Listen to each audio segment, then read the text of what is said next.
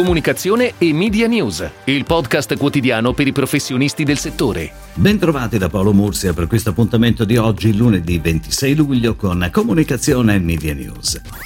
Tra i settori più colpiti dalla pandemia, l'auto home sta reagendo anche grazie all'innovazione e alla tecnologia. Nei mercati asiatici è da poco entrata la 3D Video Animation, con un coinvolgimento unico dello spettatore che si trova catturato e protagonista di questa nuova frontiera del digital out of home dalla grande spettacolarità. 3D Video Animation che arriva anche in Italia con Urban Vision, che presenta una proposta 3D ad alto impatto per la prima volta nella città di Roma, oltre che a Milano. Ed ora le breaking news in arrivo dalle agenzie a cura della redazione di Touchpoint Today.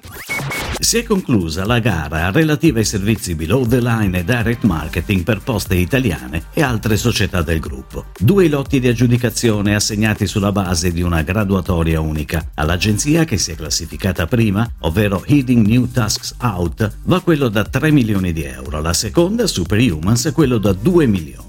La durata del contratto è di 24 mesi, sono pervenute complessivamente 10 offerte. Eating New Tasks Out si era giudicata già nel 2019 Below the Line e Direct Marketing per Banco Posta e Poste Pay, mentre per altri servizi era stata incaricata Centrale Comunicazione. Arby, la food company italiana specializzata nei prodotti ittici surgelati, ha scelto VML Y&R dopo una consultazione per affermare l'identità di marca e potenziare la propria awareness. L'agenzia del gruppo WPMP ha lavorato in sinergia con gli specialisti della divisione commerce e con Mindshare per proporre un approccio di comunicazione integrata che accompagni il brand in un percorso di posizionamento e crescita dell'awareness declinandolo su diversi touchpoint, che consentiranno di raccontare i valori che lo contraddistinguono ma anche l'innovatività e la centralità del gusto in tutti i suoi prodotti. La creatività ora in fase di fine tuning sarà on air a partire da settembre.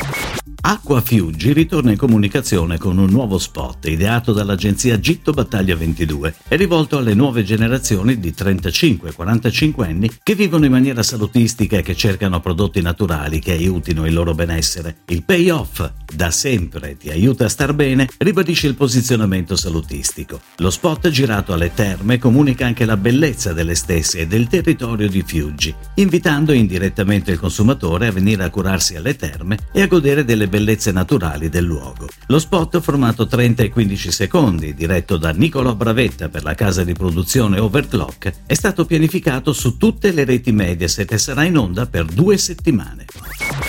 I ballerini Tommaso Stanzani e Tove Vilfor sono i nuovi protagonisti dello spot Fiorentini, on air da ieri e per quattro settimane. La creatività firmata dall'agenzia No è completamente nuova, ma sempre ispirata da ironia, leggerezza e allegria, i tre imprescindibili principi che da sempre contraddistinguono i prodotti e la comunicazione del marchio italiano. Celebre per le gallette e i triangolini di mais, sì e no. A chiudere il TV commercial il celebre Ci vuole Fiorentini. Lo spot prodotto da Cioccolata andrà in onda nel formato da 15 secondi con oltre 100 passaggi al giorno sulle principali emittenti TV. Un secondo formato da 30 secondi sarà proposto invece sul web. Pianifica Flag Media. Kellogg, multinazionale che produce cibo per la prima colazione, snack, biscotti, crackers e patatine, ha affidato a seguito di una consultazione a caffeina lo sviluppo della Summer Activation 2021 per il brand Pringles. Per la content production l'agenzia ha coinvolto il milanese imbruttito. La campagna digitale ideata dall'agenzia lavorerà nella parte alta del funnel, concentrandosi principalmente sulle metriche di awareness e consideration. Un media mix che prende vita nei diversi canali del brand e del talent, Facebook, Facebook, Instagram, YouTube e che comprende un branded content e due short video.